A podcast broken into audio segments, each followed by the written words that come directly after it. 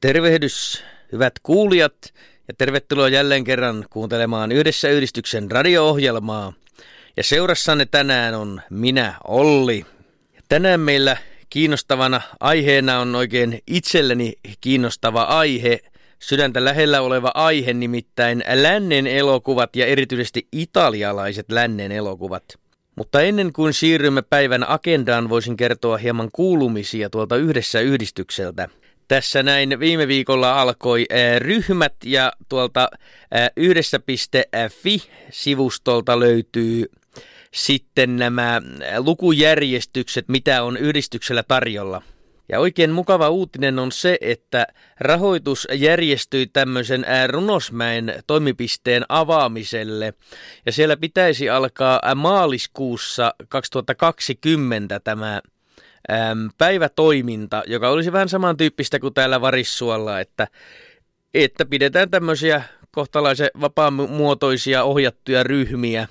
Ja sinne mahdollisesti on tulossa myös kuntouttava työtoiminta, kuten Varissuolla. Ja paikasta tullaan ilmoittamaan hieman myöhemmin, koska se on vielä pikkuisen kysymysmerkki. Mutta pidämme teidät ajan tasalla. Ja sitten varsinaiseen aiheeseen, eli lännen elokuviin. Ja tämä genrehän on yksi kaikkien aikojen suosituimpia sekä tuolla rapakon takana Amerikassa että Euroopassa sekä ympäri maailman. Ja lännen elokuvat kuvaavat elämää tämmöisen vanhan lännen ajanjakson aikana 1865 vuodesta vuoteen 1895 Amerikan silloinen hallitus ikään kuin sulki tämän rajaseudun, mikä sitten toi tämän tietyn aikakauden, mutta myös tämän elämäntavan, tämän karjan ajon päätökseen. Eli voi sanoa, että tämä piikkilanka aidatut alueet olivat yksi syy, miksi tämä villilänsi kuoli tai kesytettiin. Mutta lännen elokuvat ovat yleensä ehkä enemmän kuin osiensa summa, että siinä on enemmän tämmöisiä niin sanottuja konventioita, kuten niin kuin tietynlaiset tämmöiset fonttityypit, cowboyhatut, aseet, toiminta, hevoset ja vastaavat, mutta myös tämmöiset niin kuin juonikuviot ja asetelmat, kuten tämmöinen karu yksilö, ketä puolustaa omaa tyyliin maaplänttiään tai vastaavaa joltakin pankilta tai tämmöisiltä epärehellisiltä maanomistajilta – Lännen elokuvat eivät ole suinkaan kiinteästi sidottuja tähän aikakauteen tai miljööseen, sillä lännen elokuvia on tehty niin ikään Euroopassa, kuten Italiassa, Espanjassa, Saksassa ja kuten Aasiassa, kuten esimerkiksi nämä Akira Kurosavan ja kumppaneiden samurai-elokuvat, mutta myös Suomessa, kuten tämä Arne Tarkaksen alulle paneva Villi Pohjola-sarja, mikä oli ensimmäinen elokuva vuodelta 1955, oli Villi Pohjola, mikä sijoittui tämmöiseen kuvitteelliseen ää, Lappia muistuttavaan alueeseen ja Utopilan kaupunkiin. Ja kolmas osa tuli 60-luvun alkupuolella, oli Villin Pohjolan kulta, ja sitten tämä kaikkein tuntemattomin niin sanottu kadonnut helmi, Villin Pohjolan salattu laakso. Villi Pohjola-elokuvat eivät ehkä ole ihan Shanein tai Rio Bravon veroisia, mutta kelpo viihdettä ja tietynlaista näkemystä siitä, millaista tämä Villi länsi olisi ollut suomalaisten näkökulmasta. Ja lännen elokuvien historiasta voisin puhua seuraavaksi. Ja nämähän ovat tämmöistä niin kuin tietynlaista jatkumoa tämmöisille aiemmille viihdemuodoille ja tämmöisille medioille. Kuten jos ajattelee tätä, että villilänsi niin sanotusti kesytettiin 1890-luvulla ja 1900-luvun alkupuolella alkoi tulemaan tämmöistä niin kuin tämän villinlännen aikakauden ja elämäntavan mytologisointia, eli tuli tämmöisiä lainsuojaton legendoja, samoin myös tämmöisiä la- lainvalvojalegendoja ja vastaavia. Ja näitä hieman väritettyjä tosielämän ää, pyssysankareiden seikkailuja painettiin tämmöisiin niin sanottuihin halpiskirjoihin nimeltään Dime Novels – mikä nimi tuli siitä, että ne yleensä eivät maksaneet enempää kuin 10 senttiä. Ja näillä kirjoilla ei välttämättä ollut todellisuuden kanssa juurikaan mitään tekemistä, mutta ne auttoivat muokkaamaan villilännen, niin kuin kuvaa villistä lännestä sekä näitä elokuvien esitystapaa semmoiseen, miksi se sitten tunnettiin ja tunnetaan vielä tänäkin päivänä. Ja kirjojen ohella tämmöiset erilaiset esitykset, eli villilännen showt olivat hyvin suosittuja 1900-luvun alkupuolella. Ja näistä kuuluisimpia lienee tämän puhvelin metsästäjä ja tiedustelija Buffalo Bill Coding, Villinlännen show, missä esiintyi myös pyssysankareiden, kuten Wild Bill Hickok ja Annie Oakley ohella myös siukspäällikkö, istuva härkä, joka hieman saattoi nikotella tässä tämän kuuluisan Little Big Hornin taistelun esityksessä, jota ei suinkaan voittaneet nämä valkoiset ratsuväet, vaan tämä porukka tuhottiin, laitettiin niin sanotusti lihoiksi viimeistä miestä myöden, joka on yksi osa tämmöistä Villin lännen legendaa. Ja jos tämä Buffalo Bill ja Lännen Show aihe kiinnostaa enemmän, kannattaa katsoa Robert Altmanin elokuva Buffalo Bill ja Intiaanit, mikä käsittelee juuri tätä dilemmaa, että miten länsi esitettiin ja mitä se todellisuudessa oli. Kiinnostava länkkäri, vaikka siinä ei käytännössä tämmöistä pyssymeininkiä juurikaan ole eikä toimintaa, vaan enemmän perustuu tämmöiseen filosofiseen pohdintaan ja esitystapaan. Ja kun sitten 1900-luvun alkupuolella tämä elokuva kehittyi, syntyi myös lännen elokuva genre, mikä oli tosiaan suoraa jatkumoa näille kioskikirjoille. Ja ensimmäinen elokuva näistä oli Suuri junaryöstö 1900-luvun alkupuolelta, mikä kuvasi skenaariota, jossa lainsuojottomat ryöstävät junan ja seriffit ottavat heidät kiinni. Löytyy itse asiassa YouTubesta ja se on semmoinen vähän päälle 10 minuuttinen, eli sen katsoo aika nopeasti silleen siinä muiden askareiden lomassa. Ja mykkäkaudella elokuvat olivat hyvin suosittuja ja niissä oli omia tähtiä, kuten esimerkiksi Tom Mix, joka oli todella suuri tähti.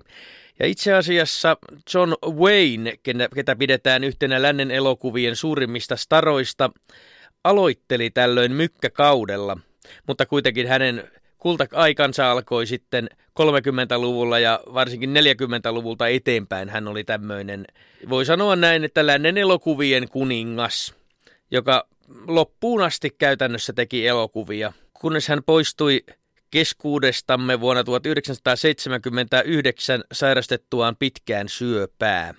Tosiaan äänielokuvat, jotka alkoivat käytä yleistyä 30-luvulta eteenpäin, toivat aivan uusia mahdollisuuksia villilännen elokuville ja varsinkin tälle western-musiikille, mikä alkoi muodostua tässä samoihin aikoihin. Äänielokuvat toivat valkokankaalle kuuluisat laulavat cowboyt, kuten Gene Autry, Tex Ritter ja Roy Rogers, joka veti myöhemmin omaa televisio-ohjelmaa Amerikan televisiossa. Ensimmäinen varsinainen laulava cowboy, ketä esiintyi valkokankaalla, oli Ken Maynard elokuvassa In Old Santa Fe vuodelta 1934. 30-luvulla syntyi oma genre.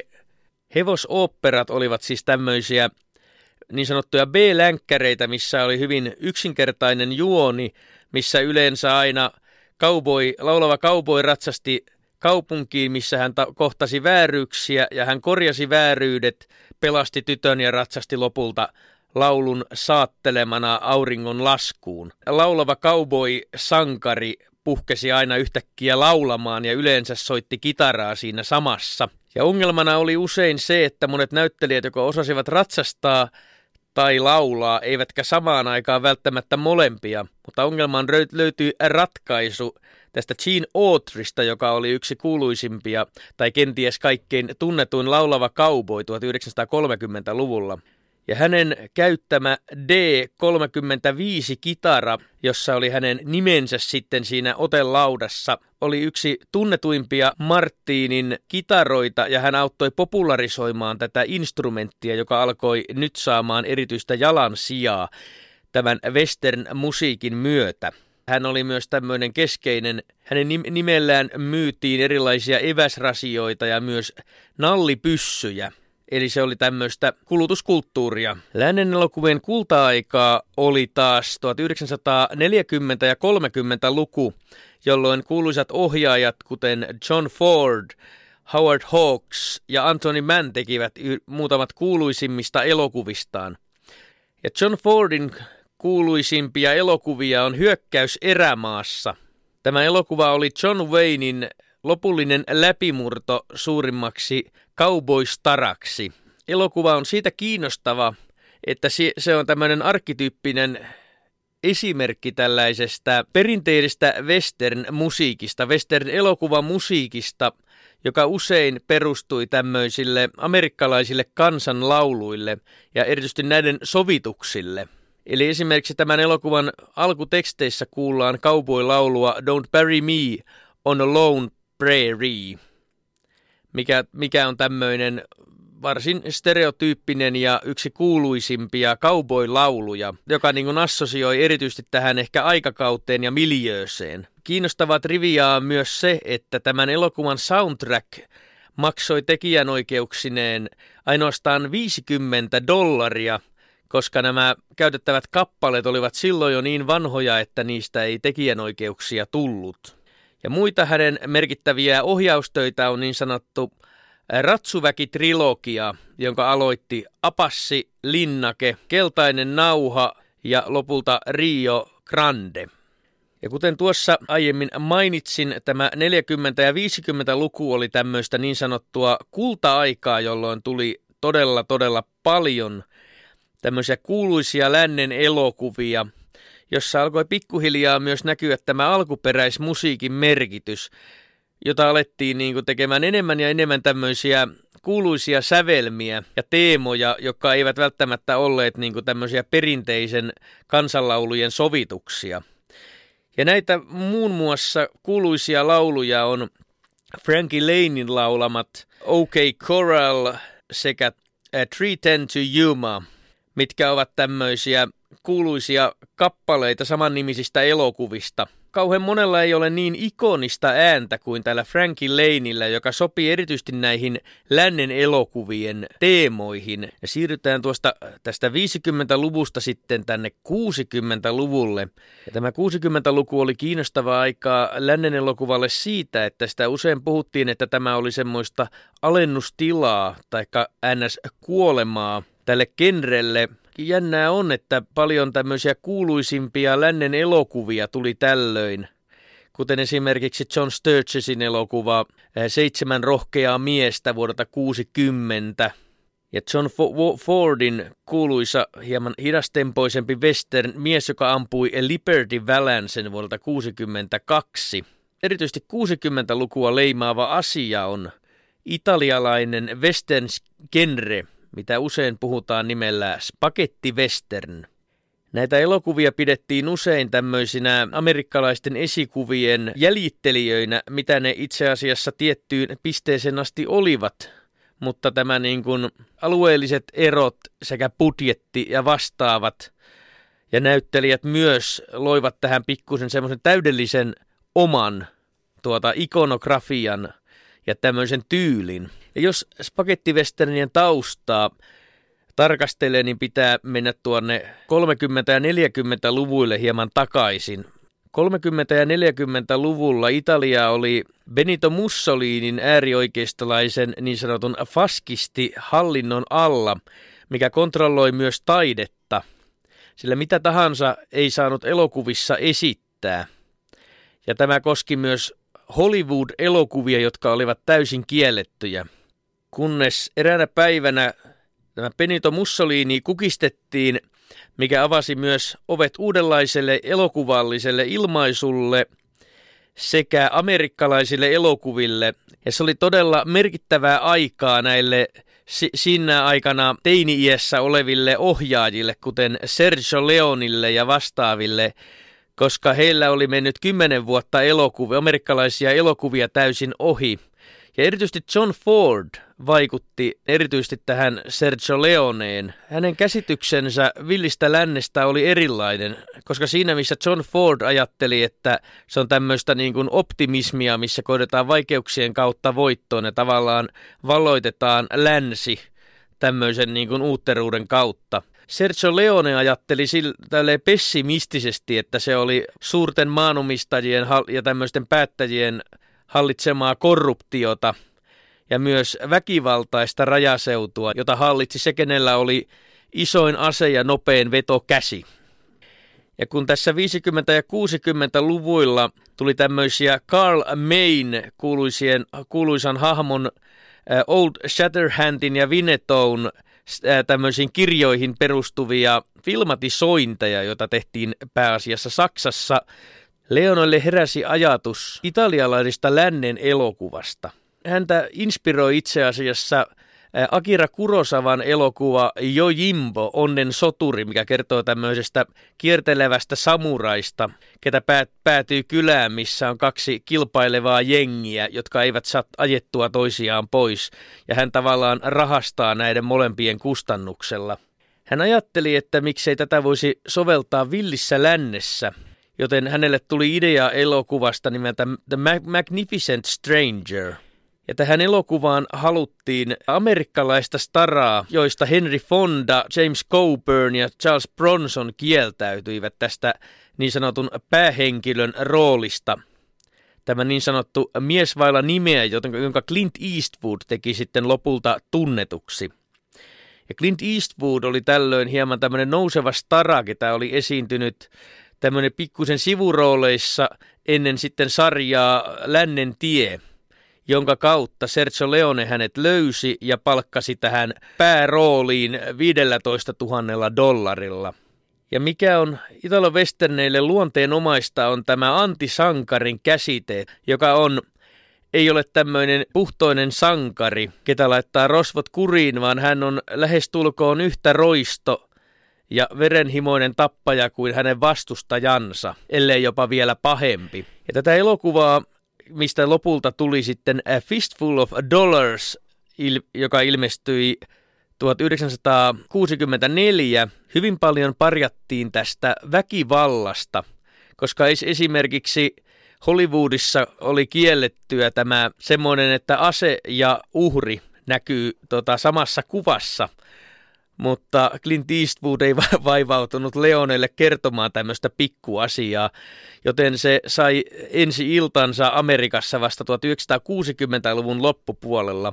Mutta tämä elokuva oli Clint Eastwoodin hieman tämmöiselle paikallaan polkevalle elokuvauralle erityinen piristysruiske ja hän esiintyi myös sitten Leonen kahdessa muussa elokuvassa vain muutaman dollarin tähden vuodelta 1965 ja yhdestä kuuluisimmasta, kaikkien aikojen kuuluisimmassa lännen elokuvassa Hyvät, pahat ja rumat vuodelta 1966. Ja Ennio Morricone teki musiikin näihin kaikkiin kolmeen elokuvaan sekä myös kaikkiin ähm, Sergio Leonen äh, lännen elokuviin. Äh, 68 vuoden Huuliharppu Kostajaan – 70-luvun alkupuolella ilmestyneeseen Duck You Sucker maahansenkin hölmö. Ja erityinen asia, mitä ei italo-länkkäreiden yhteydessä voi olla mainitsematta, on musiikki. Sillä Leonella oli mielessä tämmöinen omalaisensa musiikkityyli – mikä poikkesi tämmöisestä vanhanaikaisesta suurista orkesterisoundeista ja tämmöisistä, niin kuin, mikä osoittaa tämmöisiä niin kuin laajoja, isoja, loppumattomia preerioita ja laajoja tiloja, vaan hän halusi eri, jotain erityistä ja erilaista. Tähän erilaiseen elokuvamusiikin tyyliin vastauksen Leone sai eh, lapsuuden ystävältään Ennio Morriconelta – josta tuli myöhemmin yksi kaikkien aikojen tuottelijaimpia ja tunnetuimpia säveltäjiä, joka vielä tänäkin päivänä vetää Hartwall Areenan kaltaisia paikkoja täyteen. Ja edellisen kerran, kun hän kävi Helsingissä, minulla oli onni ja suuri ilo päästä kuuntelemaan hänen musiikkiaan. Se oli unohtumaton kokemus oli saada kuulla nämä vahvat melodiat livenä joiden kanssa on niin sanotusti kasvanut. Ennio Morriconen luomaan uudenlaiseen niin sanottuun italovestern musiikkiin kuului keskeisenä osana erilaiset soittimet, nime, tämmöiset niin kuin huuliharppu, eh, sähkökitara, trumpetit, kojotin ulvonta, ruoskaniskut ja vihellys, jotka niin kuin loivat tämmöisen tietynlaisen omaleimaisen ja erityisesti ehkä voisi ajatella uuden aikaisen tyylin, mikä lopulta, lopulta sai lukuisia jäljittelijöitä, jotka ovat kyllä oma, omilla, omilla ehdoillaan myös hienoja säveltäjiä, kuten esimerkiksi tämä Luis Enriquez äh, Bacalov, brasilialaissyntyinen säveltäjä, kenen kuuluisia teoksiaan oli samoihin aikoihin. Hyvät pahat ja rumat elokuvan kanssa ilmestynyt Django-elokuva, joka oli ensimmäinen tämmöisiä pitkää niin sanottuja epävirallisia jatkoosia saaneen e- elokuvasarjan ensimmäinen ja voisi sanoa näin ainoa oikea osa. Fistful of Dollars-elokuva aloitti tämmöisen niin sanotun lumipalloilmiön, koska monet tuotantoyhtiöt halusivat lyödä rahoiksi näiden elokuvien suosion myötä. Muun muassa Sergio Corpucci ketä oli myös tuottelijaita, spagetti western ohjaajia, teki tämän elokuvan Django samoihin aikoihin Hyvät ja pahat ja rumat elokuvan kanssa, josta ilmestyi myös samoihin aikoihin muun muassa The Big Gun Down. Todella kiinnostavia ohjaajia oli paljon Korputsin lisäksi Sergio Solli, Sollima, eh, Tonino Servi, Enzo G. Castellari ja monet vastaavat ja on kiinnostavaa, että lukuisat näistä niin sanotuista ää, kovan luokan ohjaajista aloittivat Spagetti Westernillä. Esimerkiksi tämä verisistä kauhuelokuvista tunnettu Lucio Fulci aloitti näillä ää, Spagetti Westerneillä. Hän teki tämän elokuvan Massacre Time – siinä 60-luvun loppupuolella. Italo Western genren kulta-aikaa oli siis 1960-luku, jolloin tehtiin yli 300 eh, lännen elokuvaa vuosien varrella.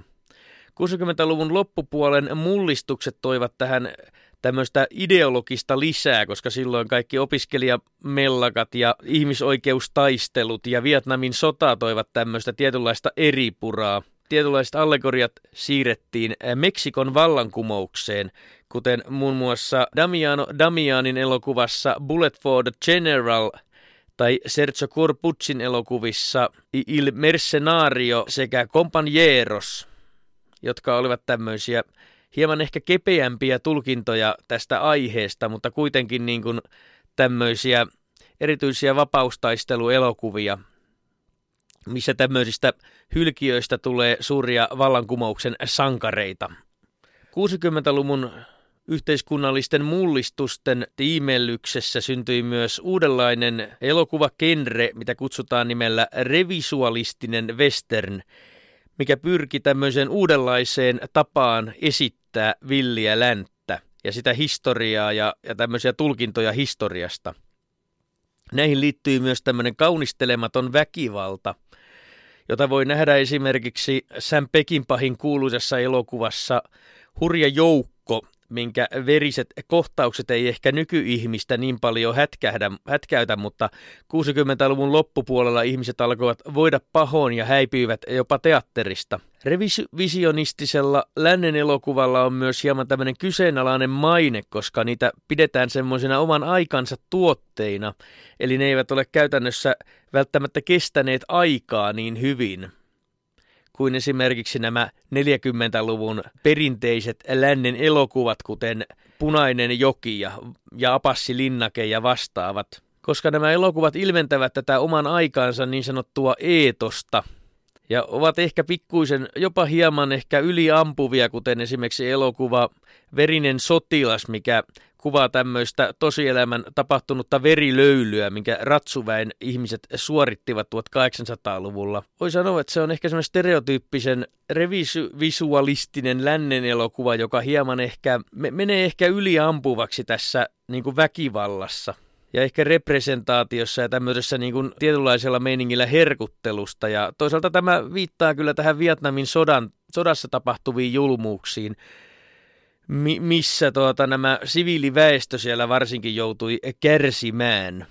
Revisualistisessa Western genressä on myös todellisia helmiä, jo- joissa näkyy myös tämmöinen Italo-Western-elokuvien vaikutus – Kuten muun muassa Sam Peckinpahin elokuvassa Pat Garrett ja the Kid vuodelta 1973, mikä nimensä mukaan kertoi tämän lännen lainsuojattoman Billy the Kidin viimeisistä vaiheistaan 1880-luvun alun Uudessa Meksikossa. Ja ne, ketkä historiaa ja legendaa tuntevat, niin nämä kaksi henkilöä olivat vanhoja kavereita, ketkä ajautuivat lain eri puolille, mutta eivät loppupeleissä olleet niin erilaisia, sillä molemmat olivat nihilistisiä pyssysankareita.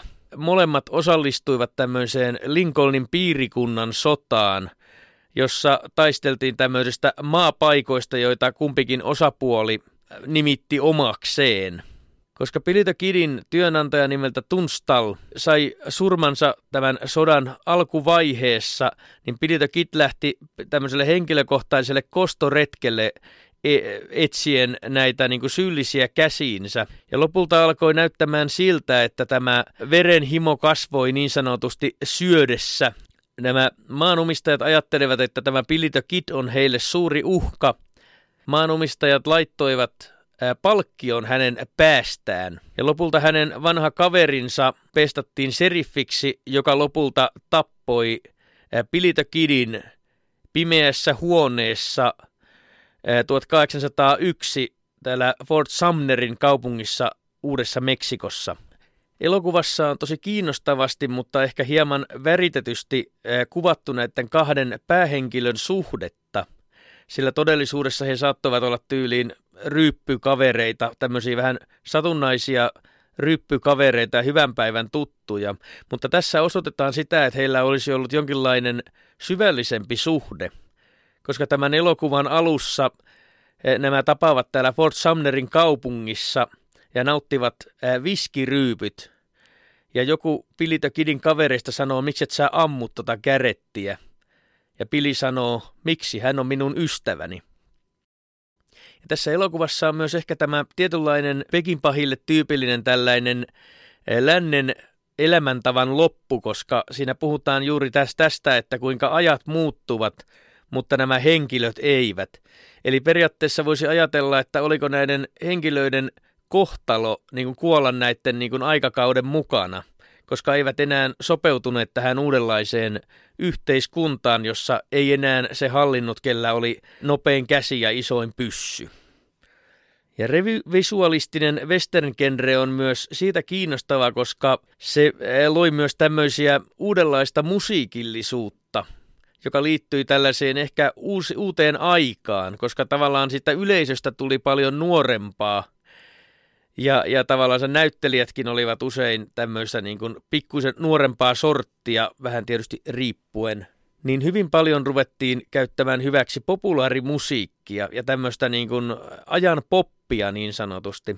Ja useimmiten nämä populaarimusiikin tähdet ja lauluntekijät esittivät teemalauluja – Kuten tässä elokuvassa Pat Garrett ja the Kid, niin Bob Dylan, tämä kuuluisa folk- ja protestilaulaja 60-luvulta, teki tämmöisen ihan oikein soundtrack-levyn, tämmöistä akustispainotteista folk-rockia, missä kuullaan tämmöistä niin meksikolaistyylistä kitaraa ja myös tätä hänen luonteenomasta huuliharpun soittoa. Ja tästä elokuvasta itsiksi kuuluisimpia kappaleita on tämä Knocking on Heaven's Door – mikä kuulee tämmöisessä kuuluessa kohtauksessa, missä tämmöinen vanha apulaisseriffi saa luodin vatsaansa ja kuolee tyyliin hymyssä suin, koska tämä on niin sen tietynlainen kunnia kuolla saappaat jalassa. Olemme käsitelleet tässä nyt viimeisen äh, muutaman kymmenen minuutin aikana lännen elokuvien ja lännen elokuvan musiikin historiaa aina sieltä 1900-luvun alkupuolelta 1970-luvulle. Ja Italo-Westerni tosiaan kukoisti 1960-luvulla ja 1970-luvun alkupuolella, jolloin tehtiin kaikkiaan yli 300 lännen elokuvaa Italiassa. 70-luku kuitenkin toi mukanaan tämmöisen tietynlaisen alennustilan, sillä tätä tietynlaista vakavaa kostajateemaa oltiin käytetty niin paljon, että syntyi tämmöinen komediallinen spagettivestern genre – jo, jonka tähtiä olivat sitten muun muassa Terence Hill ja Bud Spencer, nämä kaksi nyrkkisankaria tämmöisistä 70- ja 80-luvun komediallista toimintaelokuvista, jotka käytännössä loivat, löivät läpi tämmöisissä hieman komediallisissa lännen elokuvissa, kuten Tappava hymy eli Ace High, Veristen saappaiden kukkula eli Boot Hill, sillä voi sanoa, että tämän parodisen western-genren parhaimmistoa – ei myöskään pidä unohtaa kahta Trinity-elokuvaa, jossa Terence Hill esittää tämmöistä niin sanottua laiskaa pyssysankaria nimeltään Trinity, ketä kulkee tämmöisen hevosen vetämässä kelkassa ympäriinsä ilman päämäärää. Ja Bud Spencerin esittämä Bambino, ketä on hänen tämmöinen rotevampi velipoika, joka on päättynyt kaupungin seriffiksi Siksi, koska hän luuli erään miehen seuraavan häntä ja hän ampui tätä jalkaan. Luuli tappaneensa tämän ja otti häneltä paperit, jonka mukaan hänet oli vihitty erään kaupungin seriffiksi. No, huumoria on monenlaista, mutta tämän tyyppinen puree kyllä meikäläiseen, kyllä. Ja 70-luvulla nämä uudet genret, kuten tämä tämmöinen äh, niin sanottu giallo, tämmöinen murhamysteeri kautta kauhukenre, mikä tulee, tarkoittaa italian kielessä sanaa keltainen, mikä olivat tämmöisiä niin kuin kohtalaisen ohuita, tämmöisiä halpis kauhukirjoja Italiassa. Ja myös tämä poliisielokuva, eli niin sanottu Poliziotto Teski, mikä, mikä niin kuin otti inspiraatioon tämmöistä todellisesta niin kuin suurkaupunkien väkivallasta ja tämmöistä väkivaltarikollisuudesta ja tämmöistä päättäjien korruptiosta. Ja nämä ovat tavallaan tämmöisiä niin kuin eh, spagettivesternejä, joissa oli Alfa Romeot hevosten tilalla – ja villilännen ympäristön sijaan tämmöinen urbaani ympäristö, tämmöinen niin kuin samankaltainen villilännen lakien ja rikollisten pesittämä miljö. Nämä genret aiheuttivat spagettivesternin tämmöisen alamäen, joita 70-luvun puolivälin jälkeen julkaistiin vain kourallinen – mutta taas näistä muutamista voi sanoa, että ne ovat tämmöisiä niin sanottuja joutsen lauluja tälle kenrelle, jonka parhaimmat päivät alkoivat olemaan ohi, joita ovat muun muassa poliisielokuvista ja myös tämmöisistä hieman Mad Max-kopioista tunnetun Enzo G. Castellarin Keoma, joka, jossa näkyy tämä tietynlainen niin sanottu Pekinpahimainen meininki, josta hän on yleensä saanutkin tämän lempinimensä Italian Pekinpah sekä tämmöisen kauhuelokuvista tunnetun ohjaajan Ser- Sergio Martinon Mannaja eli The Man Called Blade sekä myös äh, tämmöisen kauhuelokuva, tämmöisen niin sanotun ve- verisen kauhun eli Goren kummisedän Lucio Fultsin elokuva Four of the Apocalypse. Ja mikä näissä elokuvissa on kiinnostavaa, että ne laittavat myös musiikilliset konventiot todella niin kuin uusiksi suosimalla tämmöisten tietynlaisten orkesterisoundien sijaan tämmöisiä bändikokoonpanoja. Folkrock-tyylisessä musiikissa oli usein tämmöisiä analogisyntetisaattoreita, huuliharppuja sekä akustisia kitaroita, joka niin kuin loivat näihin tämmöisen tietynlaisen omaleimaisen tunnelman. Ja myös he ottivat paljon vaikutteita tämmöisestä niin kuin goottikauhusta. Eli niissä oli tämmöistä niin kuin tietynlaista hybridiyisyyttä – tietenkään unohtamatta entistä silmittömämpää väkivaltaa, minkä takia näitä myös osittain paheksuttiin. Mutta kyllä on, voi sanoa, että nämä kolme elokuvaa varsinkin ovat todella kiinnostavia. Ja voi sanoa kyllä näin, että ihan tuon spagettivesten genren parhaimmistoa. Ja usein miten nykyään ja vuosien varrella on niin monta kertaa puhuttu tämän western-genren kuolemasta, mutta se on silti kiinnostavaa, miten aina tulee uusia yhtäkkiä ilmestyy uusia westerniä, jotka avaa tämmöistä pikkusen niin buumia. Kuten esimerkiksi 90-luvulla oli tämän 80-luvun todellisen alennustilan jälkeen tuli Clint Eastwoodin Armoton, jota pidetään yhtenä parhaimmista lännen elokuvista, joka kahmaisi useamman Oscarin sitten tuolla 1990-luvun alkupuolella. joka myös teki tämmöisen niin kuin, tietynlaisen ehkä TV-westernien tämmöisen boomin, että niitä ilmestyi todella paljon. Ja myös sarjoja, kuten tämä 89 vuonna jo ilmestynyt Vaarojen maa, eli Lonesome Dove. Ja tämä minisarja Lonesome Dove kertoo tämmöisistä karjaparoneista, ketkä lähtevät ajamaan karjaa Teksasista Montanaan tämmöisen vaarallisen alueen läpi, missä on tämmöisiä reviiritietoisia alkuperäisasukkaita sekä karjavarkaita. Todella eeppinen ja pikkusen ehkä perinteinen, mutta myös uudenaikainen lännen elo, tämmöinen niin kuin lännen sarja. Ja myös 2000-luvulla on ollut jonkinlaista tämmöistä revi- revivalismia nähtävissä, kuten esimerkiksi elokuvia Texas Ranger ja tämä remake tästä 30 lähtöjumaan. Ja myös TV-puolella myös Deadwood sekä tämän vuosikymmenen yksi hittisarjoista Hell on Wheels ja paljon paljon muita. Ja kuten tämä Magnificent Seven, minkä kuvattiin kolmannen kerran, tai itse asiassa toisen kerran tässä 2010-luvulla. Ja tämähän perustuu siis Akira Kurosavan elokuvaan Seitsemän samuraita. Tällä hetkellä lännen elokuva genre saattaa olla ainakin valtavirrassa hieman tutkan alapuolella, koska nämä erilaiset supersankarielokuvat ja lukemattomat tämmöiset elokuvasarjat ovat vallanneet alaa – Lännen elokuvakenre ei tule koskaan kuolemaan, koska vaikka kuinka vannottaisiin tätä kuolemaa, aina putkahtaa uusia esiin. Ja näihin ääniin ja tunnelmiin voisimme päättää tämän yhdessä yhdistyksen ohjelman. Minä olen Olli ja kiitos oikein paljon teille kuulijat seurastamme. Me näemme, ja, tai siis anteeksi, kuulemme kahden viikon kuluttua ja siihen asti 哦哟哦哟。